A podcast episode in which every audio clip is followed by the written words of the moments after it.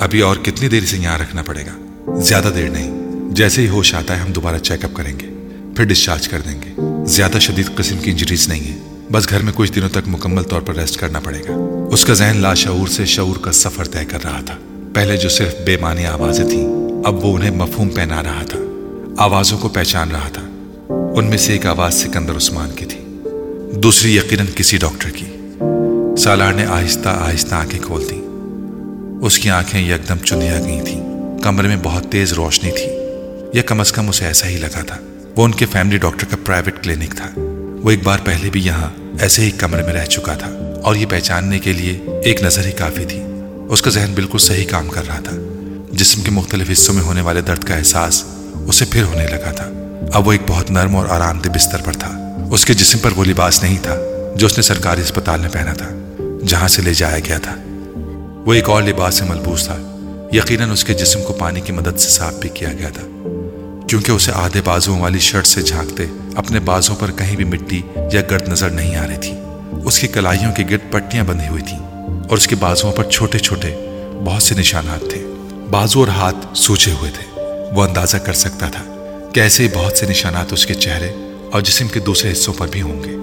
اسے اپنی ایک آنکھ بھی سوجی ہوئی محسوس ہو رہی تھی، اور اس کے جبڑے بھی دکھ رہے تھے، مگر اس سے بھی زیادہ برا حال گلے کا تھا۔ اس کے بازو میں ایک ڈرپ لگی ہوئی تھی جو اب تقریباً ختم ہونے والی تھی۔ پہلی بار اس کو ہوش میں ڈاکٹر ہی نے دیکھا تھا، یہ ان کا فیملی ڈاکٹر نہیں تھا، شاید اس کے ساتھ کام کرنے والا کوئی اور فزیشین تھا۔ اس نے سکندر کو اس کی طرف متوجہ کیا۔ ہوش آ گیا ہے؟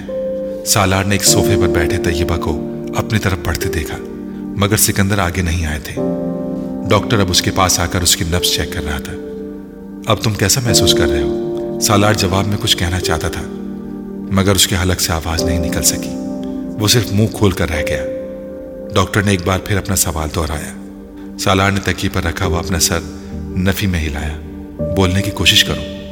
ڈاکٹر شاید پہلے ہی اس کے گلے کے پرابلمز کے بارے میں جانتا تھا۔ سالار نے ایک بار پھر نفی میں سر ہلا دیا۔ ڈاکٹر نے نرس کے ہاتھ میں پکڑی ہوئی ٹرے سے ایک ٹارچ نما آلہ اٹھایا۔ منہ کھولیں؟ سالار نے دیکھتے جبڑوں کے ساتھ اپنا منہ کھول دیا۔ ڈاکٹر کچھ دیر اس کے حلق کا معائنہ کرتا رہا، پھر اس نے ٹارچ بند کر دی۔ گلے کا تفصیلی چیک اپ کرنا پڑے گا، اس نے مڑ کر سکندر عثمان کو بتایا۔ پھر اس نے ایک رائٹنگ پیڈ اور پین سالار کی طرف بڑھا دیا۔ نرس تب تک اس کے بازو میں لگے ڈرپ اتار چکی تھی۔ اٹھ کر بیٹھو اور بتاؤ کیا ہوا ہے گلے کو۔ اسے اٹھ کر بیٹھنے میں کوئی دقت نہیں ہوئی۔ نرس نے تکیہ اس کے پیچھے رکھ دیا تھا، اور وہ رائٹنگ پیڈ ہاتھ میں لیے سوچتا رہا۔ کیا ہوا تھا گلے کو، جسم کو، دماغ کو؟ وہ کچھ بھی لکھنے کے قابل نہیں تھا۔ سوجی ہوئی انگلیوں میں پکڑے پین کو دیکھتا رہا۔ اسے یاد تھا کہ اس کے ساتھ کیا ہوا تھا۔ اسے اپنی وہ چیخیں یاد آ رہی تھیں جنہوں نے اسے اب بولنے کے قابل نہیں چھوڑا تھا۔ کیا لکھا جائے؟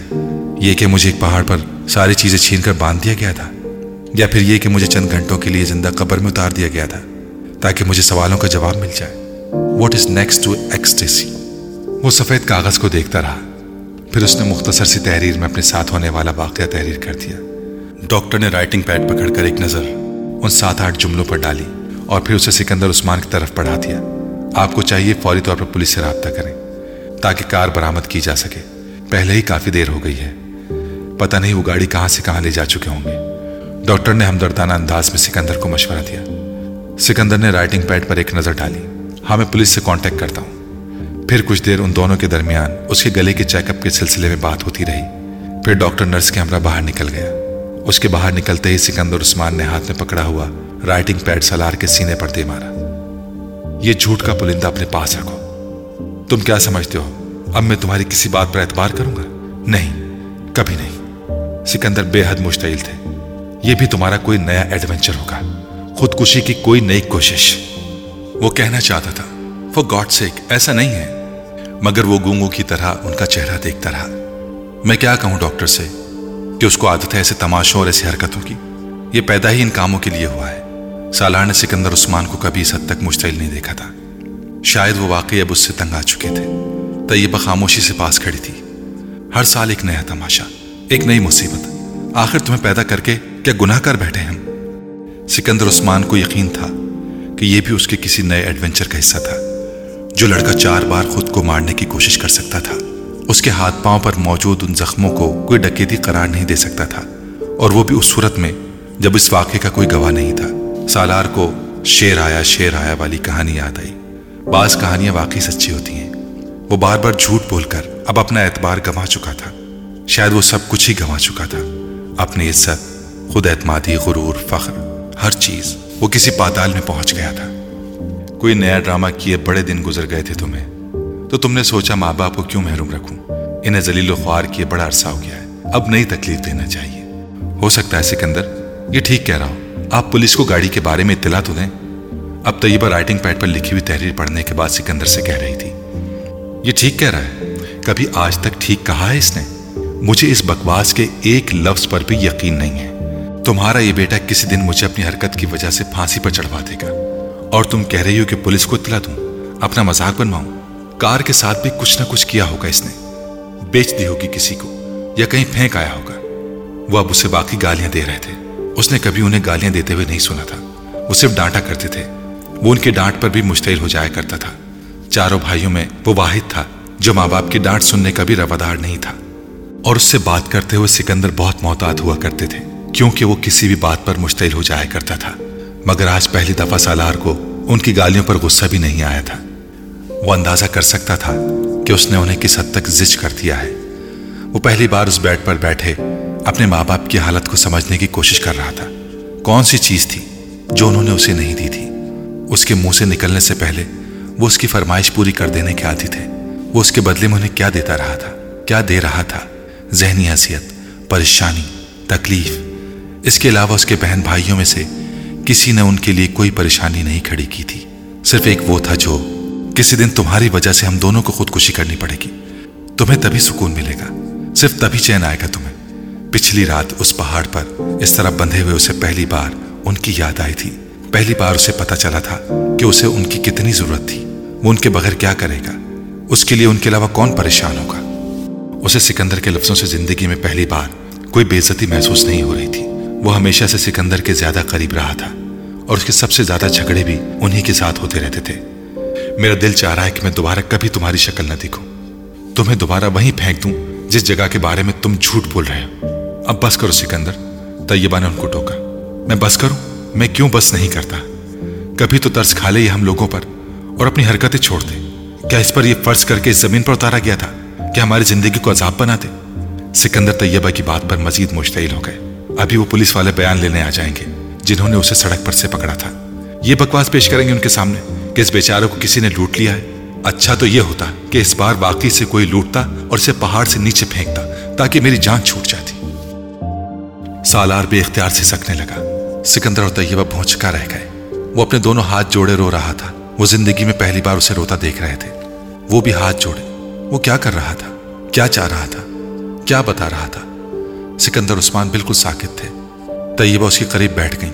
انہوں نے سالار کو اپنے ساتھ لگاتے ہوئے تھپکنے کی کوشش کی. وہ بچوں کی طرح ان سے لپٹ گیا. اس کی پائنتی کی طرف کھڑے سکندر عثمان کو اچانک احساس ہوا کہ شاید اس بار وہ جھوٹ نہیں بول رہا, شاید اس کے ساتھ واقعی کوئی حادثہ ہوا تھا. وہ طیبہ کے ساتھ لپٹا ننے بچوں کی طرح ہچکیوں سے رو رہا تھا. طیبہ اسے چپ کراتے کراتے خود بھی رونے لگی. وہ چھوٹی چھوٹی باتوں پر تو کیا بڑی بڑی باتوں پر بھی رونے کا عادی نہیں تھا. پھر آج کیا ہوا تھا اسے کہ اس کے آنسو نہیں رک رہے تھے. اس سے دور کھڑے سکندر عثمان کے دل میں کچھ ہونے لگا. اگر یہ ساری رات واقعی وہاں بندہ رہا تھا تو وہ ساری رات اس کے انتظار میں جاگتے رہے تھے اور بگڑتے رہے تھے.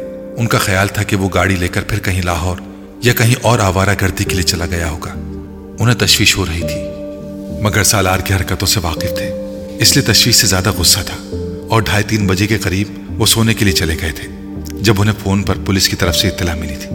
وہ ہاسپٹل پہنچے تھے اور انہوں نے اسے وہاں بہت ابتر حالت میں دیکھا تھا, مگر وہ یقین کرنے پر تیار نہ تھے کہ اس کے ساتھ کوئی حادثہ ہوا تھا. وہ جانتے تھے کہ وہ خود کو اذیت پہنچا رہا تھا. جو شخص اپنی کلائی کاٹ لے, ون وے کو توڑتے ہوئے ٹریفک کی بھیڑ میں اپنی بائک دے مارے, سلیپنگ پلز لے لے, اپنے آپ کو باندھ کر پانی میں الٹا کود جائے, اس کے لیے ایک بار پھر اپنی یہ حالت کرنا کیا مشکل ہے. اس کا جسم کیڑوں کے کاٹنے کے نشانات سے جگہ جگہ بھرا ہوا تھا. بعض جگہوں پر نیلاہٹ تھی. اس کے پیر بھی بری طرح زخمی تھے. ہاتھوں کی کلائیوں, گردن اور پشت کا بھی یہی حال تھا. اس کے جبڑوں پر بھی خراشیں پڑی ہوئی تھیں. اس کے باوجود سکندر عثمان کو یقین تھا کہ یہ سب کچھ اس کی اپنی کارستانی ہی ہوگی. شاید اس وقت وہ بولنے کے قابل ہوتا اور وضاحت پیش کرتا تو وہ کبھی بھی اس پر یقین نہ کرتے. مگر اسے اس طرح ہچکیوں کے ساتھ روتے دیکھ کر انہیں یقین آنے لگا تھا کہ وہ سچ کہہ رہا تھا. وہ کمرے سے باہر نکل گئے. انہوں نے موبائل پر پولیس سے رابطہ کیا. ایک گھنٹے کے بعد انہیں پتہ چلا کہ سرخ رنگ کی ایک اسپورٹس کار پہلے ہی پکڑی جا چکی ہے اور اس کے ساتھ دو لڑکے بھی. پولیس نے انہیں ایک معمول کی چیکنگ کے دوران لائسنس اور گاڑی کے کاغذات نہ ہونے پر گھبرا جانے پر پکڑا تھا. انہوں نے ابھی تک یہ نہیں بتایا تھا کہ انہوں نے گاڑی کہیں سے چھینی تھی. وہ صرف یہی کہتے رہے کہ وہ گاڑی انہیں کہیں سے ملی تھی اور وہ صرف شوق اور تجسس سے مجبور ہو کر چلانے لگے.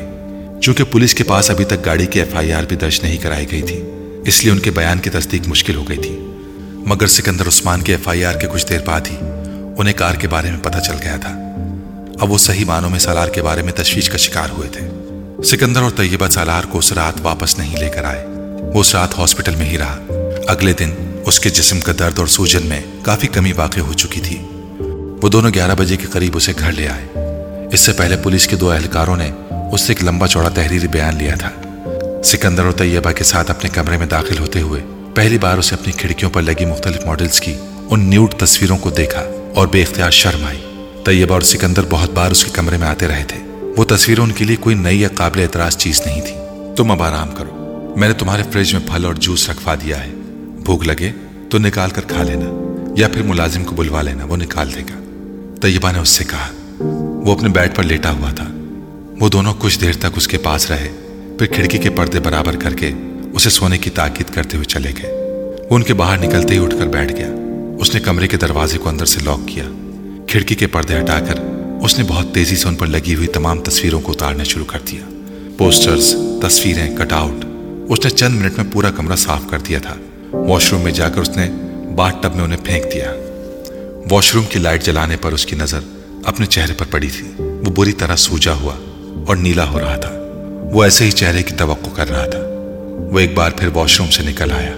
اس کے کمرے میں پورنوگرافی کے بہت سے میگزین بھی پڑے تھے. وہ انہیں اٹھا لایا. اس نے انہیں بھی باتھ ٹب میں پھینک دیا اور پھر وہ باری باری اپنے ریک میں پڑی ہوئی گندی ویڈیوز اٹھا کر اس میں سے ٹیپ نکالنے لگا. آدھے گھنٹے کے اندر اس کا کارپیٹ ٹیپ کے ڈھیر سے بھرا ہوا تھا. اس نے وہاں موجود تمام ویڈیوز کو ضائع کر دیا اور ٹیپ کے اس ڈھیر کو اٹھا کر باتھ ٹب میں پھینک دیا اور لائٹر کے ساتھ انہیں آگ لگا دی. ایک چنگاری سی بھڑکی تھی اور تصویروں اور ٹیپ کا وہ ڈھیر جلنے لگا تھا. اس نے ایگزاسٹ آن کر دیا تھا. باتھ روم کی کھڑکیاں کھول دیں. وہ اس ڈھیر کو اس لیے جلا رہا تھا کیونکہ وہ اس آگ سے بچنا چاہتا تھا جو دوزخ میں اسے اپنی لپٹوں میں لے لیتی. آگ کی لپٹیں تصویروں اور ٹیپ کے اس ڈھیر کو کھا رہی تھیں, یوں جیسے وہ صرف آگ کے لیے بنائی گئی تھیں. وہ پلکیں جھپکائے بغیر باتھ ٹب میں آگ کے اس ڈھیر کو دیکھ رہا تھا, یوں جیسے اس وقت کسی دوزخ کے کنارے کھڑا تھا. ایک رات پہلے اس پہاڑی پر اس حالت میں اسلام آباد کی روشنیوں کو دیکھتے ہوئے اس نے سوچا تھا کہ وہ اس کی زندگی کی آخری رات تھی اور وہ اس کے بعد دوبارہ کبھی ان روشنیوں کو نہیں دیکھ سکے گا.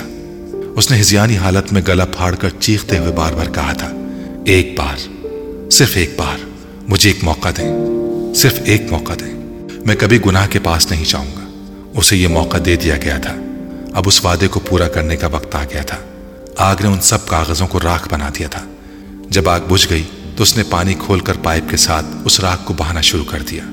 سالار پلٹ کر دوبارہ واش بیسن کے سامنے آ کر کھڑا ہو گیا. اس کے گلے میں موجود سونے کی چین کو وہ لوگ اتار کر لے گئے تھے, مگر اس کے کان کی لو میں موجود ڈائمنڈ ٹاپس وہیں تھا. وہ پلیٹینیم میں جڑا ہوا تھا اور ان لوگوں نے اس پر کوئی توجہ نہیں دی تھی. شاید ان کا خیال ہوگا کہ وہ کوئی معمولی پتھر یا پھر زرخون ہوگا, یا پھر شاید اس کے لمبے کھلے بالوں کی وجہ سے اس کے کانوں کی لو میں چھپی رہی ہوگی. وہ کچھ دیر آئینے میں خود کو دیکھتا رہا, پھر اس نے کان کی لو میں موجود ٹاپس اٹھا کر واش بیسن کے پاس رکھ دیا. شیونگ کٹ میں موجود کلیپر اس نے نکالا اور اپنے بال کاٹنے لگا, بڑی بے رحمی اور بے دردی کے ساتھ. واش بیسن میں بہتا ہوا پانی ان بالوں کو اپنے ساتھ بہا کر لے جا رہا تھا. ریزر نکال کر اس نے شیو کرنی شروع کر دی. وہ جیسے اپنی تمام نشانیوں سے پیچھا چھڑا رہا تھا. شیو کرنے کے بعد اس نے اپنے کپڑے نکالے, اپنے ہاتھوں میں بندھی پٹیاں کھولیں اور شاور کے نیچے جا کر کھڑا ہو گیا. وہ پورا ایک گھنٹہ اپنے پورے جسم پر ایک ایک حصے کو کلمہ پڑھ کر صاف کرتا رہا, یوں جیسے وہ آج پہلی بار اسلام سے متعارف ہوا ہو, پہلی بار مسلمان ہوا ہو.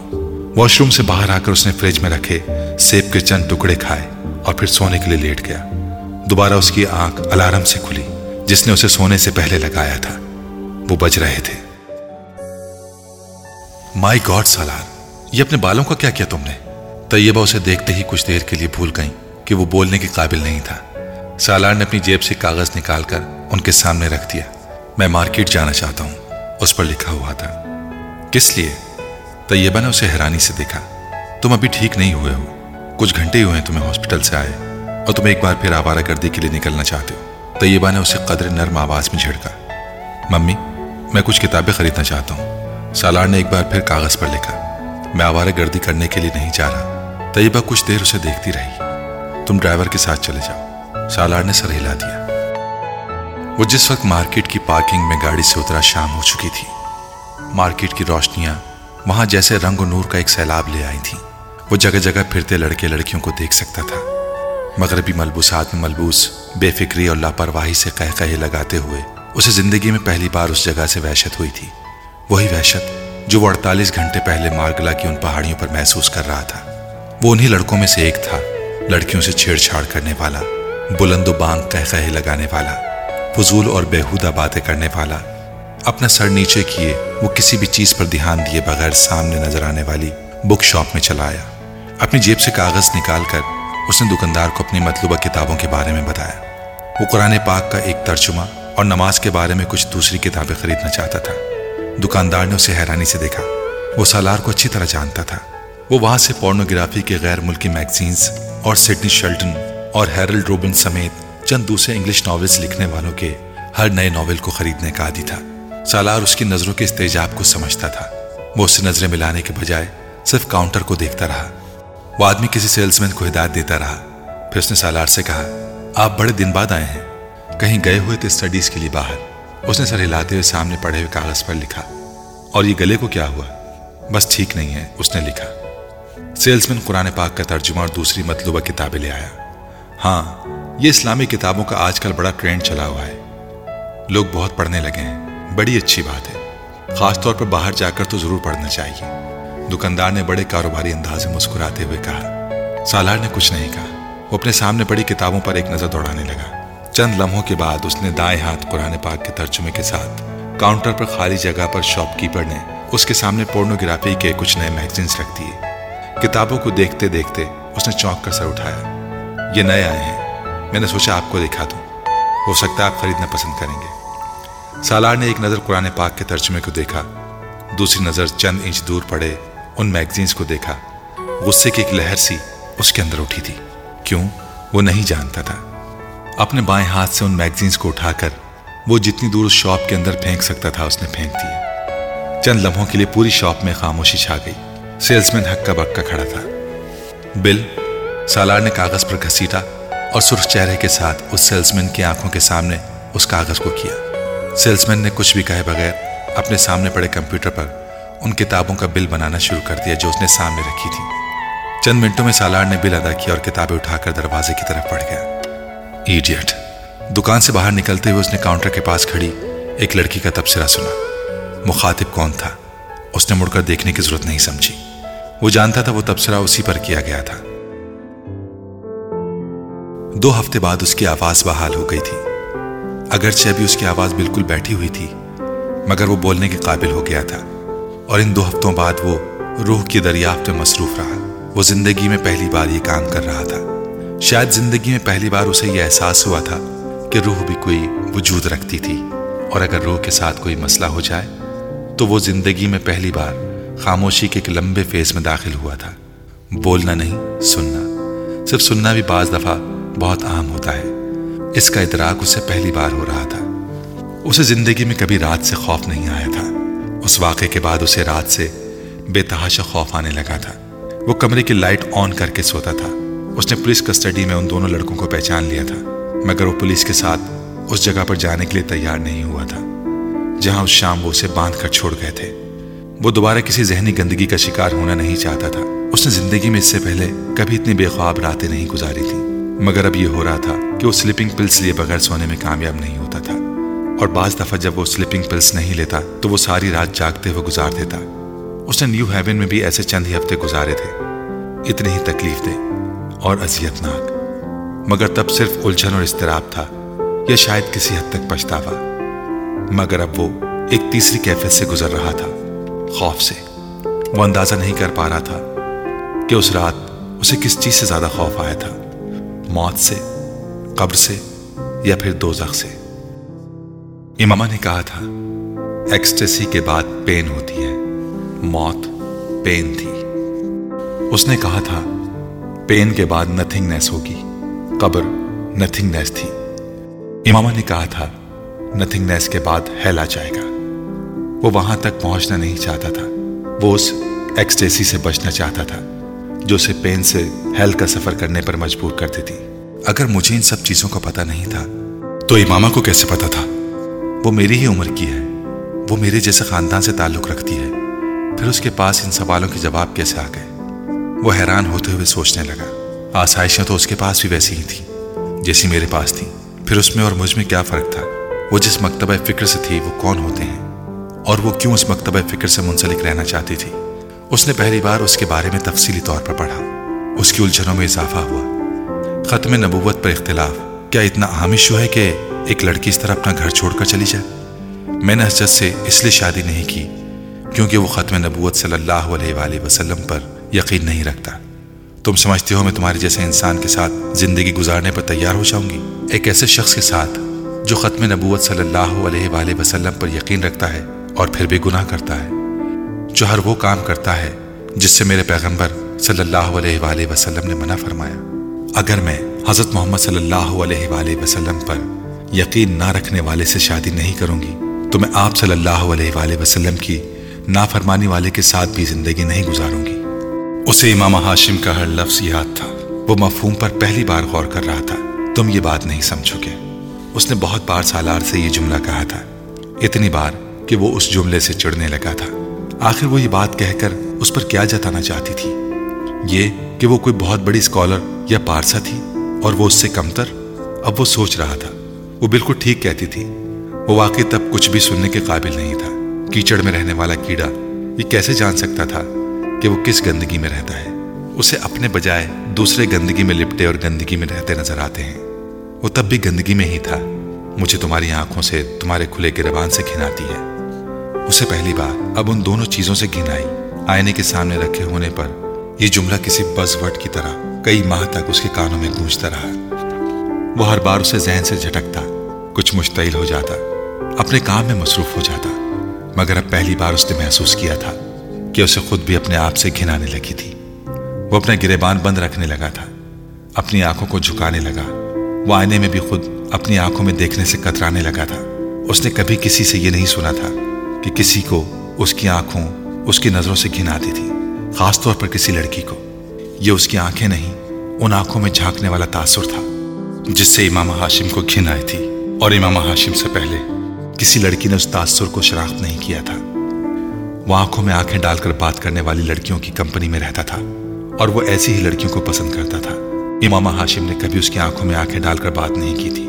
وہ اس کے چہرے کو دیکھتی اور اسے اپنی طرف دیکھتے پا کر نظریں ہٹا لیتی یا کسی اور چیز کو دیکھنے لگتی۔ سالار کو خوش فہمی تھی کہ وہ اس سے نظریں اس لیے چرا رہی تھی کیونکہ اس کی آنکھیں بہت پرکشش تھیں۔ اسے پہلی بار اس کے منہ سے فون پر یہ سن کر شوق لگا تھا کہ اس کی آنکھوں سے گھن آتی ہے۔ آنکھیں روح کی کھڑکیاں ہوتی ہیں، اس نے کہیں پڑھا تھا، تو کیا میری آنکھیں میرے اندر چھپی گندگی کو دکھانا شروع ہو گئی تھیں؟ اسے تعجب نہیں ہوا، ایسا ہی تھا، مگر اس گندگی کو دیکھنے کے لیے سامنے والے کا پاک ہونا ضروری تھا، اور امام ہاشم پاک تھی۔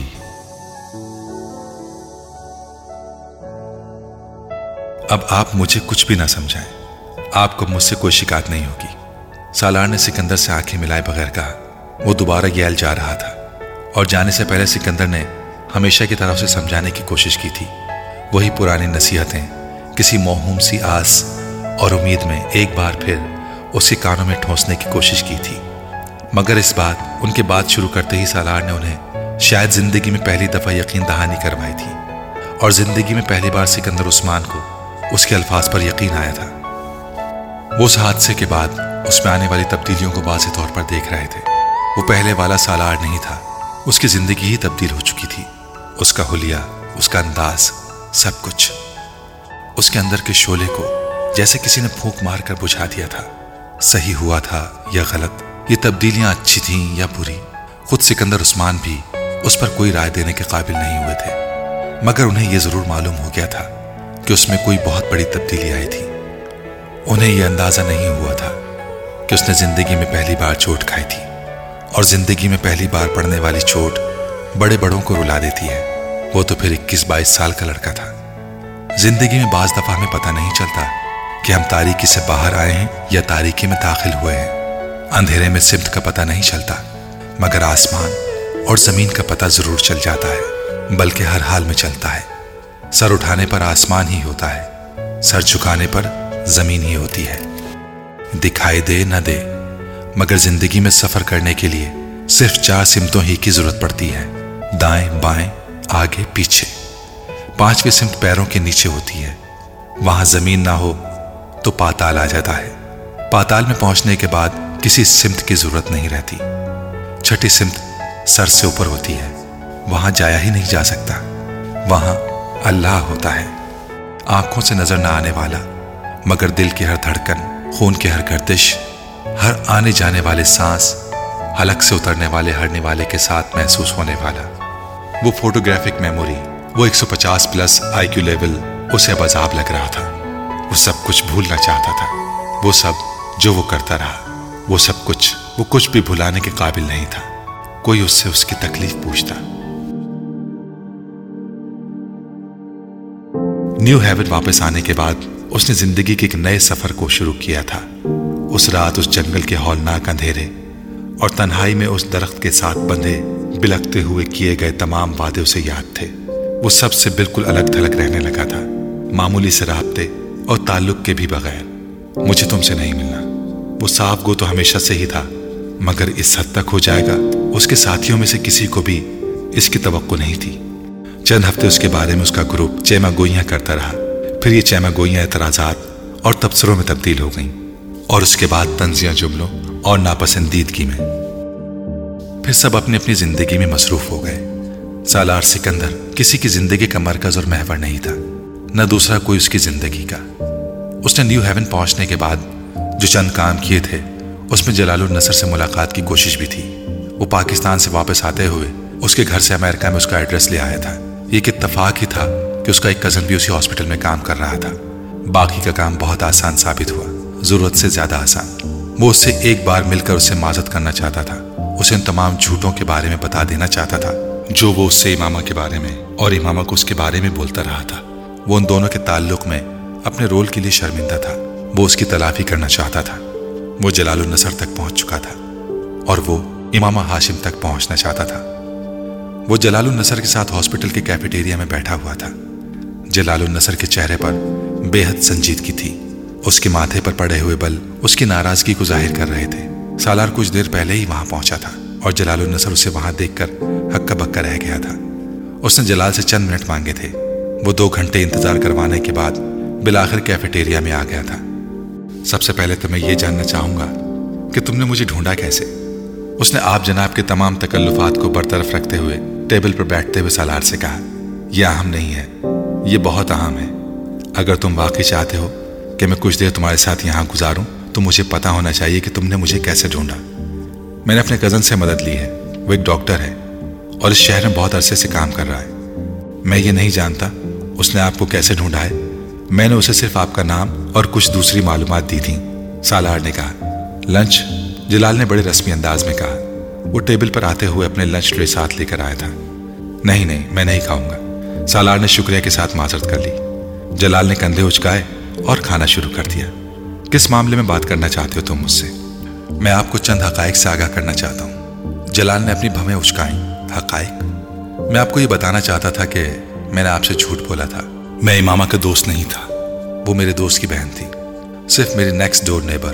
جلال نے کھانا جاری رکھا۔ میری اس سے معمولی جان پہچان تھی، وہ مجھے پسند نہیں کرتی تھی، خود میں بھی اسے پسند نہیں کرتا تھا، اور یہی وجہ تھی کہ میں نے آپ پر یوں ظاہر کیا جیسے وہ میری گہری دوست تھی۔ میں آپ دونوں کے درمیان غلط فہمیاں پیدا کرنا چاہتا تھا۔ جلال سنجیدگی سے اس کی بات سنتے ہوئے کھانا کھاتا رہا۔ اس کے بعد جب امامہ گھر سے نکل کر آپ کے پاس آنا چاہتی تھی تو میں نے اس سے جھوٹ بولا آپ کی شادی کے بارے میں۔ اس بار جلال کھانا کھاتے کھاتے رک گیا۔ میں نے اس سے کہا کہ آپ شادی کر چکے ہیں اور آپ کے پاس اسی لیے نہیں آئی تھی۔ مجھے بعد میں احساس ہوا کہ میں نے بہت نامناسب حرکت کی ہے، مگر اس وقت تک دیر ہو چکی تھی۔ امامہ سے میرا کوئی رابطہ نہیں تھا، مگر یہ ایک اتفاق ہے کہ آپ سے میرا رابطہ ہو گیا۔ میں آپ سے ایکسکیوز کرنا چاہتا ہوں۔ میں تمہاری معذرت قبول کرتا ہوں، مگر میں نہیں سمجھتا کہ تمہاری وجہ سے میرے اور امامہ کے درمیان کوئی غلط فہمی پیدا ہوئی۔ میں پہلے ہی اس سے شادی نہ کرنے کا فیصلہ کر چکا تھا۔ جلال نے بڑی صاف گوئی سے کہا، وہ آپ سے محبت کرتی تھی؟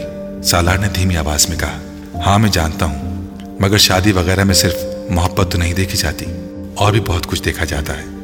جلال بہت حقیقت پسندانہ انداز میں کہہ رہا تھا۔ جلال، کیا یہ ممکن نہیں ہے کہ آپ اس سے شادی کر لیں؟ پہلی بات یہ ہے کہ میرا اس کے ساتھ کوئی رابطہ نہیں ہے، اور دوسری بات یہ ہے کہ میرا اس کے ساتھ رابطہ ہوتا تب بھی میں اس کے ساتھ شادی نہیں کر سکتا۔ اس کو آپ کے سہارے کی ضرورت ہے، سالار نے کہا۔ میں نہیں سمجھتا اسے میرے سہارے کی ضرورت ہے، اب تو بہت عرصہ گزر چکا ہے، اب تک وہ کوئی نہ کوئی سہارا تلاش کر چکی ہوگی، جلال نے اطمینان سے کہا۔ ہو سکتا ہے اس نے ایسا نہ کیا ہو، وہ ابھی بھی آپ کا انتظار کر رہی ہو۔ میں اس طرح کے امکانات پر غور کرنے کا عادی نہیں ہوں۔ میں نے تمہیں بتایا کہ میرے لیے اپنے کیریئر کی اس اسٹیج پر شادی ممکن ہی نہیں ہے، اور وہ بھی اس سے۔ کیوں؟ اس کیوں کا جواب میں تمہیں کیا دوں؟ تمہارا اس سارے معاملے سے کوئی تعلق نہیں ہے۔ میں اس سے کیوں شادی کرنا نہیں چاہتا، میں تبھی اسے بتا چکا ہوں، اور اتنے عرصے بعد تم دوبارہ کر پھر وہی پینڈورا باکس کھولنے کی کوشش کر رہے ہو، جلال نے قدر ناراضی سے کہا۔ میں صرف اس نقصان کی تلافی کرنے کی کوشش کر رہا ہوں جو میری وجہ سے آپ دونوں کا ہوا، سالار نے نرمی سے کہا۔ میرا کوئی نقصان نہیں ہوا، اور امامہ کا بھی نہیں ہوا ہوگا، تم ضرورت سے زیادہ حساس ہو رہے ہو، جلال نے سلاد کے چند ٹکڑے منہ میں ڈالتے ہوئے اطمینان سے کہا۔ سالار اسے دیکھتا رہا، وہ نہیں سمجھ پا رہا تھا کہ وہ اسے اپنی بات کیسے سمجھائے۔ میں اس کو ڈھونڈنے میں آپ کی مدد کر سکتا ہوں، اس نے کچھ دیر بعد کہا، مگر میں اسے ڈھونڈنا نہیں چاہتا، شادی مجھے اسے نہیں کرنی، تو پھر ڈھونڈنے کا فائدہ؟ سالار نے ایک گہرا سانس لیا۔ آپ جانتے ہیں اس نے کس لیے گھر چھوڑا تھا؟ میرے لیے بہرحال نہیں چھوڑا تھا، جلال نے بات کاٹی۔ آپ کے لیے نہیں چھوڑا تھا، مگر جن وجوہات کی بنا پر چھوڑا تھا، کیا ایک مسلمان کے طور پر آپ کو اس کی مدد کرنی نہیں چاہیے؟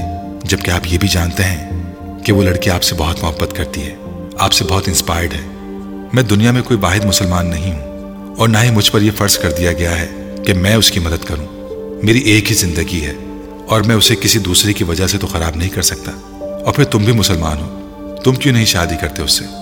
میں نے تو تب بھی کہا تھا تم سے کہ تم اس سے شادی کر لو، تم ویسے بھی اس کے لیے نرم گوشہ رکھتے ہو، جلال النصر نے قدرے چپتے ہوئے انداز میں کہا۔ سالار اسے خاموشی سے دیکھتا رہا، وہ اسے نہیں بتا سکتا تھا کہ وہ اس سے شادی کر چکا ہے۔ شادی؟ وہ مجھے پسند نہیں کرتی، اس نے کہا۔ میں اس سلسلے میں اسے سمجھا سکتا ہوں، تم میرا اسے رابطہ کروا دو تو میں اسے تم سے شادی کرنے پر تیار کر لوں گا۔ اچھے آدمی ہو تم، اور خاندان وغیرہ بھی ٹھیک ہی ہوگا تمہارا۔ کار تو ڈیڑھ سال پہلے بھی بڑی شاندار رکھی ہوئی تھی تم نے، اس کا مطلب روپیہ پیسہ وغیرہ ہوگا تمہارے پاس۔ ویسے یہاں کس لیے ہو؟ ایم بی اے کر رہا ہوں، پھر تو کوئی مسئلہ نہیں، جاب تمہیں مل جائے گی، روپیہ ویسے بھی تمہارے پاس ہے، لڑکیوں کو اور کیا چاہیے؟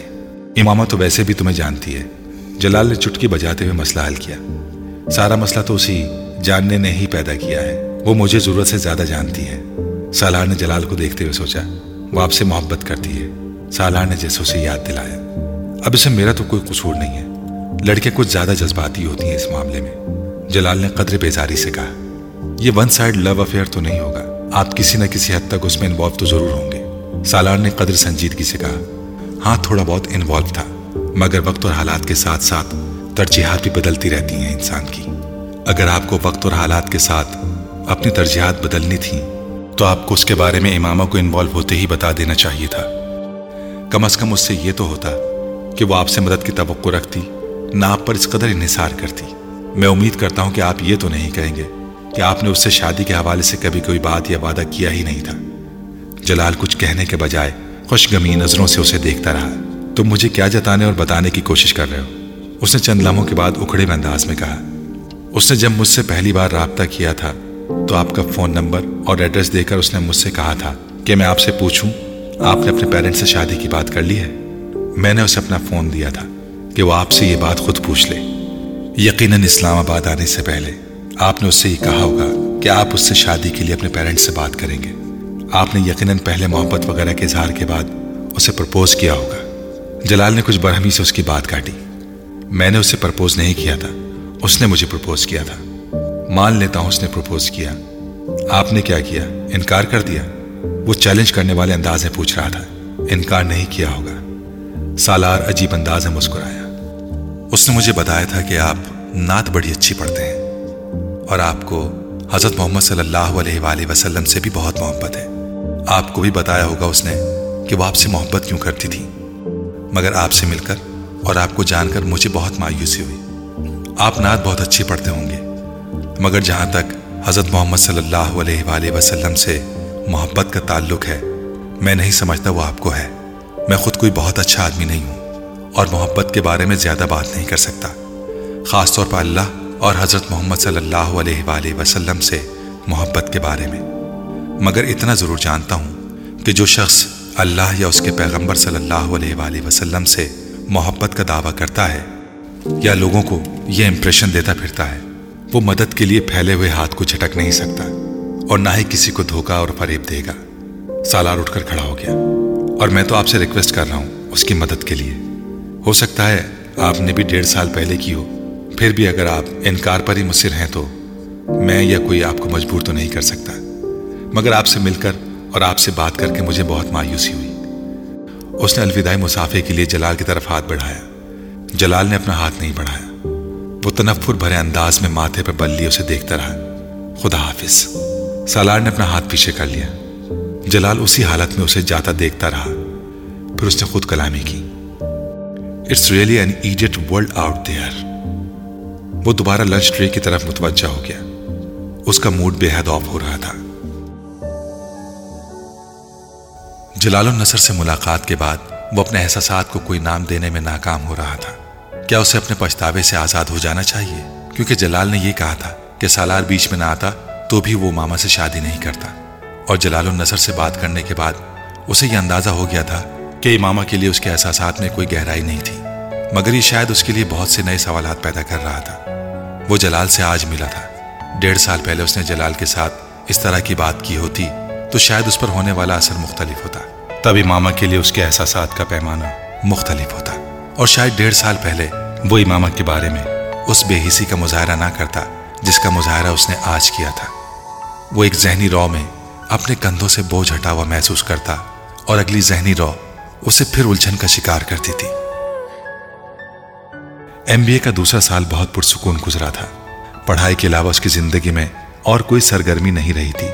وہ گیمز پر صرف ڈسکشنز میں ہی اپنے کلاس فیلوز کے ساتھ گفتگو کرتا یا پھر گروپ پروجیکٹس کے سلسلے میں اس کے ساتھ وقت گزارتا. باقی کا سارا وقت وہ لائبریری میں گزار دیتا. ویکینڈ پر اس کی واحد سرگرمی اسلامک سینٹر جانا تھا، جہاں وہ ایک عرب سے قرآن پاک تلاوت کرنا سیکھا کرتا تھا. پھر وہ قرآن پاک کے ان اسباق کو دہرایا کرتا. پھر اسی عرب سے اس نے عربی زبان سیکھنا شروع کر دی. خالد عبد الرحمان نامی وہ عرب بنیادی طور پر ایک میڈیکل ٹیکنیشین تھا اور ایک ہاسپٹل سے وابستہ تھا. وہ ویکینڈ پر وہاں آ کر عربی زبان اور قرآن پاک کی کلاسز لیا کرتا تھا. وہ اس کام کا کوئی معاوضہ نہیں لیا کرتا تھا، بلکہ اسلامک سینٹر کی لائبریری میں موجود کتابوں کی ایک بڑی تعداد بھی اس کے دوستوں اور رشتہ داروں کی طرف سے عطیہ کی گئی تھی.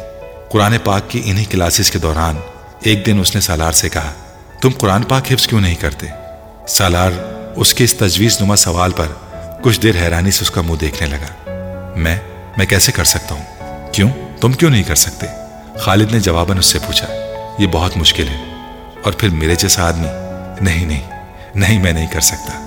سالار نے چند لمحوں بعد کہا، تمہارا ذہن بہت اچھا ہے، بلکہ میں اگر یہ کہوں کہ میں نے آج تک اپنی زندگی میں تم سے زیادہ ذہین آدمی نہیں دیکھا. جتنی تیز رفتاری سے تم نے اتنے مختصر عرصے میں اتنی چھوٹی بڑی صورتیں یاد کی ہیں، کوئی اور نہیں کر سکا. اور جتنی تیز رفتاری سے تم عربی سیکھ رہے ہو، میں اس پر بھی حیران ہوں. جب ذہن اس قدر زرخیز ہو اور دنیا کی ہر چیز سیکھ لینے اور یاد رکھنے کی خواہش ہو تو قرآن پاک کیوں نہیں؟ تمہارے ذہن پر اللہ تعالیٰ کا بھی حق ہے. خالد نے کہا، آپ میری بات نہیں سمجھے. مجھے سیکھنے پر کوئی اعتراض نہیں، مگر یہ بہت مشکل ہے. میں اس عمر میں یہ نہیں سیکھ سکتا. سالار نے وضاحت کی، جبکہ میرا خیال ہے کہ تمہیں قرآن پاک حفظ کرنے میں بہت آسانی ہوگی. تم ایک بار اسے حفظ کرنا شروع کرو. میں کسی اور کے بارے میں تو یہ دعویٰ نہیں کرتا، مگر تمہارے بارے میں میں دعوے سے یہ کہہ سکتا ہوں کہ تم نہ صرف بہت بآسانی سے اسے حفظ کر لو گے، بلکہ بہت کم عرصے میں. سالار نے اس دن اس موضوع کے بارے میں مزید کوئی بات نہیں کی، مگر اس رات اپنے اپارٹمنٹ پر واپس آنے کے بعد وہ خالد عبد الرحمان کی باتوں کے بارے میں ہی سوچتا رہا. اس کا خیال تھا کہ خالد عبد الرحمان دوبارہ اس کے بارے میں اس سے بات نہیں کرے گا. مگر اگلے ہفتے خالد عبد الرحمان نے ایک بار پھر اس سے یہی سوال کیا. سالار بہت دیر چپ چاپ اسے دیکھتا رہا. پھر اس نے مدھم آواز میں خالد سے کہا، مجھے خوف آتا ہے. کس چیز سے؟ قرآن پاک حفظ کرنے سے. خالد نے قدرے حیرانی سے پوچھا. سالار نے اس بات میں سر ہلا دیا. کیوں؟ وہ بہت دیر خاموش رہا. پھر کارپیٹ پر اپنی انگلیوں سے لکیر کھینچتے اور انہیں دیکھتے ہوئے اس نے خالد سے کہا, میں بہت گناہ کر چکا ہوں, اتنے گناہ کہ مجھے انہیں گننا بھی مشکل ہو جائے گا. صغیرہ کبیرہ, ہر گناہ جو انسان سوچ سکتا ہے یا کر سکتا ہے. میں اس کتاب کو اپنے سینے یا ذہن میں محفوظ کرنے کا سوچ بھی نہیں سکتا. میرا سینہ اور ذہن پاک تو نہیں ہے, میرے جیسے لوگ اسے حفظ کرنے کے لائق نہیں ہوتے, میں تو ایسا سوچ بھی نہیں سکتا. اس کی آواز پھر آ گئی. خالد کچھ دیر خاموش رہا, پھر اس نے کہا, ابھی بھی گناہ کرتے ہو؟ سالار نے نفی میں سر ہلا دیا. تو پھر کس چیز کا خوف ہے؟ تم اگر قرآن پاک کی تلاوت کر سکتے ہو اپنے ان سارے گناہوں کے باوجود, تو پھر اسے حفظ بھی کر سکتے ہو. اور پھر تم نے گناہ کیے مگر تم اب گناہ نہیں کرتے, یہ کافی ہے. اگر اللہ تعالیٰ یہ نہیں چاہے گا کہ تم اسے حفظ کرو تو تم اسے حفظ نہیں کر سکو گے, چاہے تم لاکھ کوشش کر لو. اور اگر تم خوش قسمت ہوئے تو تم اسے حفظ کر لو گے. خالد نے چٹکی بجاتے ہوئے جیسے یہ مسئلہ حل کر دیا تھا. سالار اس رات جاگتا رہا. آدھی رات کے بعد اس نے پہلا پارہ کھول کر کانپتے ہاتھوں اور زبان کے ساتھ حفظ کرنا شروع کیا. اسے حفظ کرتے ہوئے احساس ہونے لگا کہ خالد عبد الرحمان ٹھیک کہتا ہے. اسے قرآن پاک کا بہت سا حصہ پہلے ہی یاد تھا. خوف کی وہ کیفیت جو اس نے قرآن پاک حفظ کرنا شروع کرتے ہوئے محسوس کی تھی وہ زیادہ دیر نہیں رہی تھی. اس کے دل کو کہیں سے استقامت مل رہی تھی. کہاں سے؟ کوئی اس کی زبان کی لڑکھڑاہٹ دور کر رہا تھا. کون؟ کوئی اس کے ہاتھوں کی کپکپاہٹ ختم کر رہا تھا. کیوں؟ فجر کی نماز سے کچھ دیر پہلے وہ اس وقت بے تحاشا رو دیا جب اس نے پچھلے پانچ گھنٹوں میں یاد کیے ہوئے سبق کو پہلی بار مکمل طور پر دہرایا. وہ کہیں نہیں اٹکا, وہ کچھ نہیں بھولا تھا, زیر و زبر کی کوئی غلطی نہیں. آخری چند جملوں پر اس کی زبان پہلی بار کپ کپانے لگی تھی. آخری چند جملے ادا کرتے ہوئے اسے بڑی دقت ہوئی تھی کیونکہ وہ اس وقت آنسوؤں سے رو رہا تھا. اگر اللہ ہی چاہے گا اور تم خوش قسمت ہوگے تو تم قرآن پاک حفظ کر لو گے, ورنہ کچھ بھی کر لو نہیں کر پاؤ گے. اسے خالد عبد الرحمان کی یہ بات یاد آ رہی تھی. فجر کی نماز ادا کرنے کے بعد اس نے کیسٹ پر اپنی زندگی کے اس پہلے سبق کو ریکارڈ کیا تھا. ایک بار پھر اسے کسی دقت کا سامنا نہیں کرنا پڑا تھا. اس کی آواز میں پہلے سے زیادہ روانی اور لہجے میں پہلے سے زیادہ فصاحت تھی. اس کی زندگی میں ایک نئی چیز شامل ہو گئی تھی. اس پر ایک اور احسان کر دیا گیا تھا مگر اس کا ڈپریشن ختم نہیں ہوا تھا. وہ رات کو سلیپنگ پلز کے بغیر نیند کا تصور بھی نہیں کر سکتا تھا, اور سلیپنگ پلز لینے کے باوجود وہ کبھی اپنے کمرے کی لائٹس آف نہیں کر سکا تھا. وہ تاریکی سے خوف کھاتا تھا. یہ پھر خالد عبد الرحمان ہی تھا جس نے ایک دن اس سے کہا تھا. وہ اسے قرآن پاک کا سبق زبانی سنا رہا تھا اور اسے احساس ہو رہا تھا کہ خالد عبد الرحمان مسلسل اس کے چہرے پر نظریں جمائے ہوئے تھا. جب اس نے اپنا سبق ختم کیا اور پانی کا گلاس اٹھا کر اپنے ہونٹوں سے لگایا تو اس نے خالد کو کہتے سنا, میں نے کل رات تمہیں خواب میں حج کرتے دیکھا ہے. سالار منہ میں لے جانے والا پانی حلق میں اتار نہیں سکا. گلاس نیچے رکھتے ہوئے خالد کو دیکھنے لگا. اس سال تمہارا ایم بی اے ہو جائے گا, اگلے سال تم حج کر لو. خالد کا لہجہ بہت رسمی تھا. سالار نے منہ میں موجود پانی غیر محسوس انداز میں حلق سے نیچے اتار لیا. وہ اس دن اس سے کوئی سوال جواب نہیں کر سکا تھا. اس کے پاس کوئی سوال تھا ہی نہیں. ایم بی کے فائنل سیمسٹر سے دو ہفتے پہلے اس نے قرآن پاک پہلی بار حفظ کر لیا تھا. فائنل سیمسٹر کے چار ہفتے بعد ساڑھے تیئیس سال کی عمر میں اس نے اپنی زندگی کا پہلا حج کیا تھا. وہاں جاتے ہوئے, وہاں سے آتے ہوئے اس کے دل و دماغ میں کچھ بھی نہیں تھا. کوئی تکبر, کوئی تفخر, کوئی رش, کچھ بھی نہیں. اس کے ساتھ پاکستانی کیمپ میں جانے والے شاید وہ لوگ ہوں گے جو خوش قسمت ہوں گے, انہیں ان کی نیکیوں کے عوض وہاں بلایا گیا تھا. وہ قرآن پاک حفظ نہ کر رہا ہوتا تو حج کرنے کا سوچتا بھی نہیں. جو شخص حرم شریف سے دور اللہ کا سامنا کرنے کی ہمت نہ رکھتا ہو اس سے یہ توقع رکھنا کہ وہ کعبے کے سامنے پہنچ کر اللہ کا سامنا کر لے گا, وہ ہر جگہ جانے کو تیار ہو جاتا مگر خانہ کعبہ جانے کی جرت نہیں کر سکتا تھا. مگر خالد عبد الرحمان کے ایک بار کہنے پر اس نے جیسے گھٹنے ٹیکتے ہوئے حج پر جانے کے لیے پیپر جمع کروا دیے تھے. لوگوں کو حج پر جانے کا موقع تب ملتا ہے جب ان کے پاس گناہ نہیں ہوتے, نیکیوں کا ہی انبار ہوتا ہے. سالار سکندر کو یہ موقع تب ملا تھا جب اس کے پاس گناہوں کے علاوہ کچھ بھی نہیں تھا.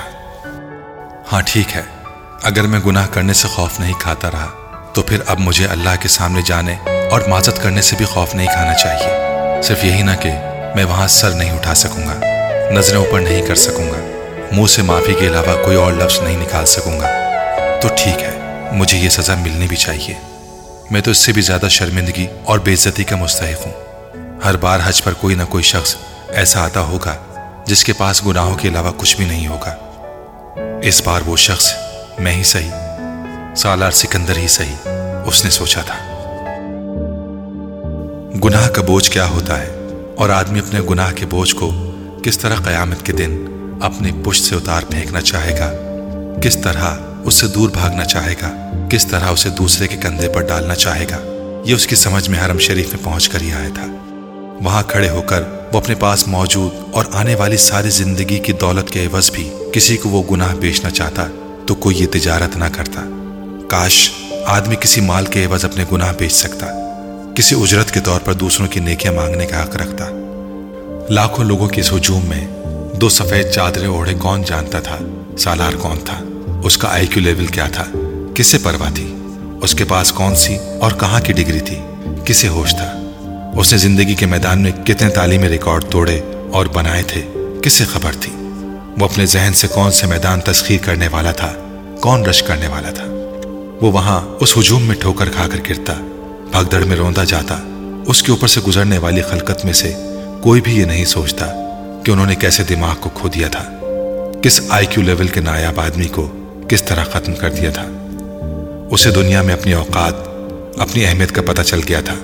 اگر کچھ مغالطہ رہ بھی گیا تھا تو اب ختم ہو گیا تھا، اگر کچھ شبہ باقی تھا تو اب دور ہو گیا تھا۔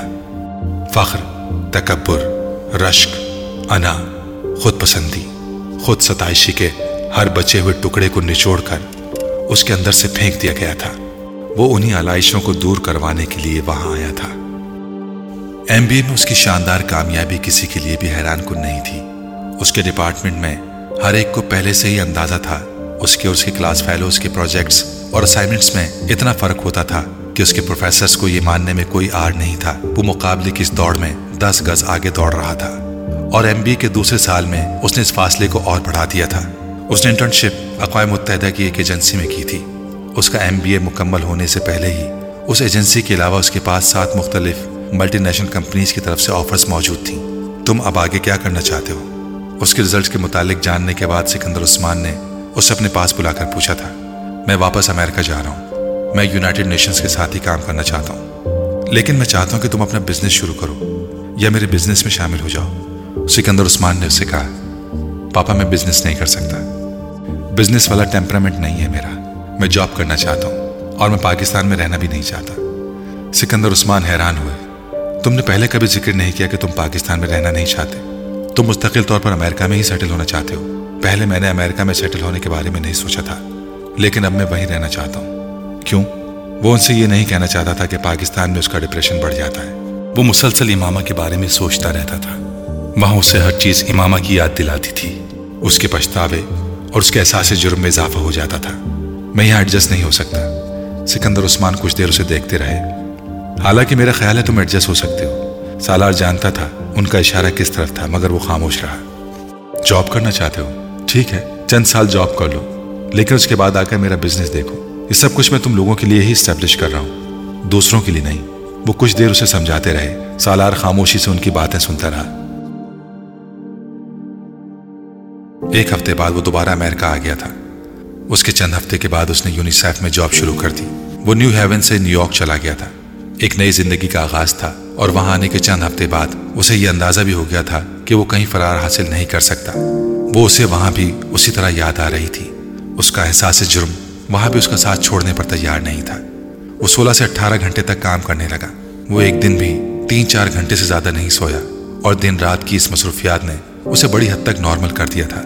اگر ایک طرف کام کے اس انبار نے اس کے ڈپریشن میں کمی کی تھی، تو دوسری طرف وہ اپنے ادارے کے نمایاں ترین ورکرز میں شمار ہونے لگا تھا۔ یونیسیف کے مختلف پروجیکٹس کے سلسلے میں وہ ایشیا، افریقہ اور لاطین امریکہ کے ممالک جانے لگا۔ غربت اور بیماری کو پہلی دفعہ اپنی آنکھوں سے اتنے قریب سے دیکھ رہا تھا۔ رپورٹس اور اخباروں میں چھپنے والے حقائق میں اور ان حقائق کو اپنی تمام ہولناکی کے ساتھ کھلی آنکھوں سے دیکھنے میں بہت فرق ہوتا ہے، اور یہ فرق اسے اس جاب میں ہی سمجھ میں آیا تھا۔ ہر روز بھوکے سونے والے لوگوں کی تعداد کروڑوں میں تھی، ہر رات پیٹ بھر کر ضرورت سے زیادہ کھانے والوں کی تعداد بھی کروڑوں میں تھی۔ صرف تین وقت کا کھانا، سر پر چھت اور جسم پر لباس بھی کتنی بڑی نعمتیں تھیں، اسے تب سمجھ میں آیا۔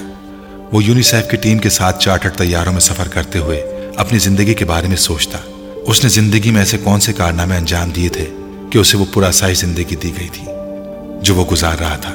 وہ ان لوگوں کے لیے کیا گناہ کیے ہوئے تھا اور ان لوگوں سے کیا گناہ ہوئے تھے کہ وہ زندگی کی تمام بنیادی ضروریات سے محروم، صرف زندہ رہنے کی خواہش میں خوراک کے ان پیکٹس کے پیچھے بھاگتے پھرتے تھے۔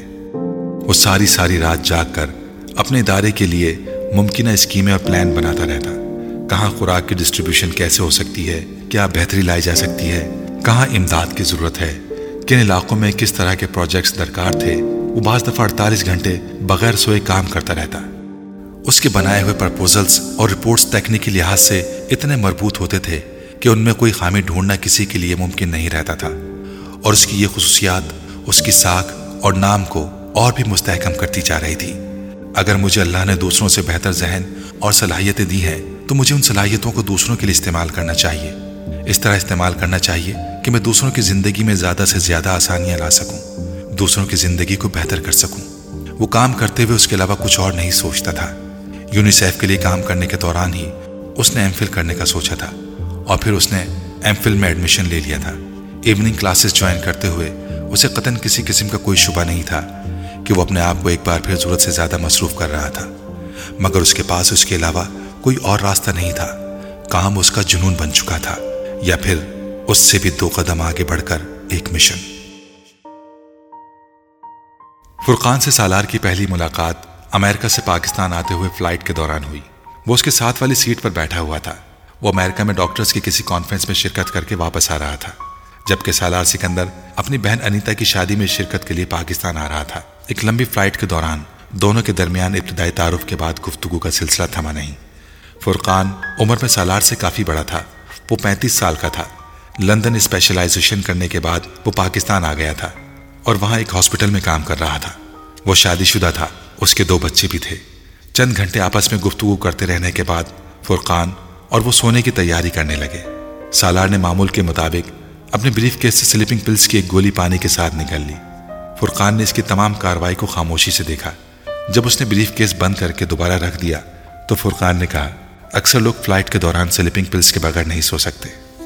سالار نے گردن موڑ کر اسے دیکھا اور کہا، میں سلیپنگ پلز کے بغیر نہیں سو سکتا، فلائٹ میں ہوں یا نہ ہوں اس سے فرق نہیں پڑتا، سونے میں مشکل پیش آتی ہے۔ فرقان کو ایک دم کچھ تجسس ہوا۔ مشکل؟ سالار مسکرایا، میں سرے سے سو ہی نہیں سکتا، میں سلیپنگ پلز لیتا ہوں اور تین چار گھنٹے سو لیتا ہوں۔ انسومینیا؟ فرقان نے پوچھا۔ شاید میں نے ڈاکٹر سے چیک اپ نہیں کروایا، مگر شاید یہ وہی ہے، سالار نے قدر لاپرواہی سے کہا، تمہیں چیک اپ کروانا چاہیے تھا، اس عمر میں انسومینیا یہ کوئی بہت صحت مند علامت نہیں ہے، میرا خیال ہے تم کام کے پیچھے جنونی ہو چکے ہو اور اسی وجہ سے تم نے اپنی سونے کی نارمل روٹین کو خراب کر لیا ہے۔ فرقان اب کسی ڈاکٹر کی طرح بول رہا تھا۔ سالار مسکراتے ہوئے سنتا رہا۔ وہ اسے نہیں بتا سکتا تھا کہ وہ اگر رات دن مسلسل کام نہ کرے تو وہ اس احساس جرم کے ساتھ زندہ نہیں رہ سکتا تھا جسے وہ محسوس کرتا ہے۔ وہ اسے یہ بھی نہیں بتا سکتا تھا کہ وہ سلیپنگ پلز کے بغیر سونے کی کوشش کرے تو وہ امامہ کے بارے میں سوچنے لگتا ہے، اس حد تک کہ اسے اپنا سر درد پھٹتا ہوا محسوس ہونے لگتا ہے۔ کتنے گھنٹے کام کرتے ہو ایک دن میں؟ فرقان اب پوچھ رہا تھا۔ اٹھارہ گھنٹے، بعض دفعہ بیس۔ مائی گڈنس، اور کب سے؟ دو تین سال سے، اور تبھی سے نیند کا مسئلہ ہوگا تمہیں، میں نے ٹھیک اندازہ لگایا، تم نے خود ہی اپنی روٹین خراب کر لی ہے۔ فرقان نے اس سے کہا، ورنہ اتنے گھنٹے کام کرنے والے آدمی کو تو ذہنی تھکن ایک لمبی اور پرسکون نیند سلا دیتی ہے، یہ میرے ساتھ نہیں ہوتا۔ سالار نے مدھم لہجے میں کہا، یہی تو تمہیں جاننے کی کوشش کرنی چاہیے کہ اگر یہ تمہارے ساتھ نہیں ہوتا تو کیوں نہیں ہوتا۔ سالار اس سے یہ نہیں کہہ سکا کہ وہ وجہ جانتا ہے۔ کچھ دیر کی خاموشی کے بعد فرقان نے اس سے کہا، میں اگر تمہیں کچھ آیتیں بتاؤں رات کو سونے سے پہلے تو تم پڑھ سکو گے؟ کیوں نہیں پڑھ سکوں گا، سالار نے گردن موڑ کر اس سے کہا۔ نہیں، اصل میں تمہارے اور میرے جیسے لوگ جو زیادہ پڑھ لیتے ہیں اور خاص طور پر تعلیم مغرب میں حاصل کرتے ہیں، وہ ایسی چیزوں پر یقین نہیں رکھتے یا انہیں پریکٹیکل نہیں سمجھتے، فرقان نے وضاحت کی۔ فرقان، میں حافظ قرآن ہوں، سالار نے اسی طرح لیٹے ہوئے پرسکون آواز میں کہا۔ فرقان کو جیسے کرنٹ لگا۔ میں روز رات کو سونے سے پہلے ایک سپارہ پڑھ کر سوتا ہوں، میرے ساتھ یقین یا اعتماد کا کوئی مسئلہ نہیں ہے، سالار نے بات جاری رکھی۔ میں بھی حافظ قرآن ہوں، فرقان نے بتایا۔ سالار نے گردن موڑ کر مسکراتے ہوئے دیکھا۔ یہ یقیناً ایک خوشگوار اتفاق تھا۔ اگرچہ فرقان نے داڑھی رکھی ہوئی تھی، مگر سالار کو پھر بھی اندازہ نہیں ہو پایا تھا کہ وہ حافظ قرآن ہے۔ تو پھر تمہیں اس طرح کا کوئی مسئلہ نہیں ہونا چاہیے۔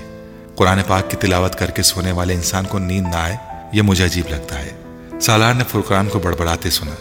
وہ اپنے حواس کو ہلکا ہلکا مفلوج پا رہا تھا، نیند اس پر غلبہ پا رہی تھی۔ اس نے آنکھیں بند کر لی۔ تمہیں کوئی پریشانی ہے؟ اس نے فرقان کی آواز سنی۔ وہ نیند کی گولیوں کے زیر اثر نہ ہوتا تو مسکرا کر انکار کر دیتا، مگر وہ جس حالت میں تھا اس میں وہ انکار نہیں کر سکا۔ ہاں، مجھے بہت زیادہ پریشانیاں ہیں، مجھے سکون نہیں ہے، مجھے لگتا ہے میں مسلسل کسی صحرا میں سفر کر رہا ہوں۔ پچھتاوے اور احساس جرم مجھے چھوڑتے ہی نہیں۔ مجھے کسی پیر کامل کی تلاش ہے جو مجھے اس تکلیف سے نکال دے، جو مجھے میری زندگی کا راستہ دکھا دے۔ فرقان دم بخود اس کا چہرہ دیکھ رہا تھا۔ سالار کی آنکھیں بند تھیں، مگر وہ اس کی آنکھوں کے کونوں سے نکلتی نمی کو دیکھ رہا تھا۔ اس کی آواز میں بھی بے ربطی اور لڑکھڑاہٹ تھی۔ وہ اس وقت لاشعوری طور پر سلیپنگ پلز کے زیر اثر بول رہا تھا۔ وہ اب خاموش ہو چکا تھا۔ فرقان نے مزید کوئی اور سوال نہیں کیا۔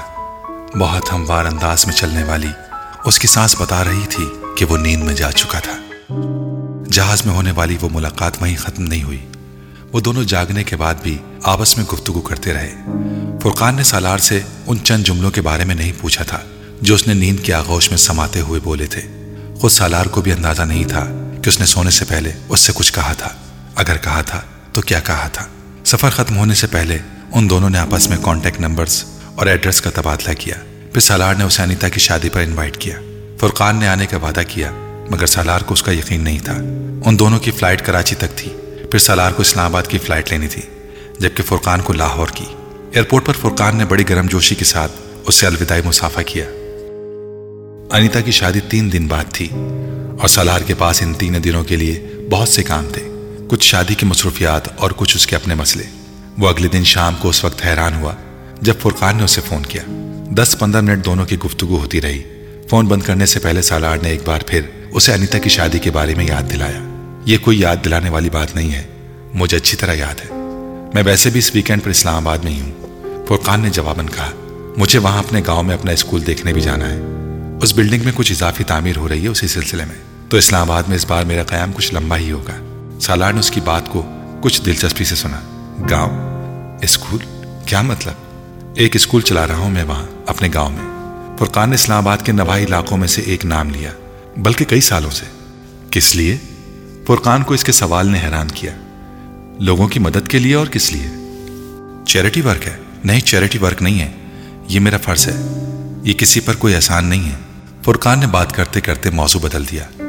اسکول کے بارے میں مزید گفتگو نہیں ہوئی اور فون بند ہو گیا۔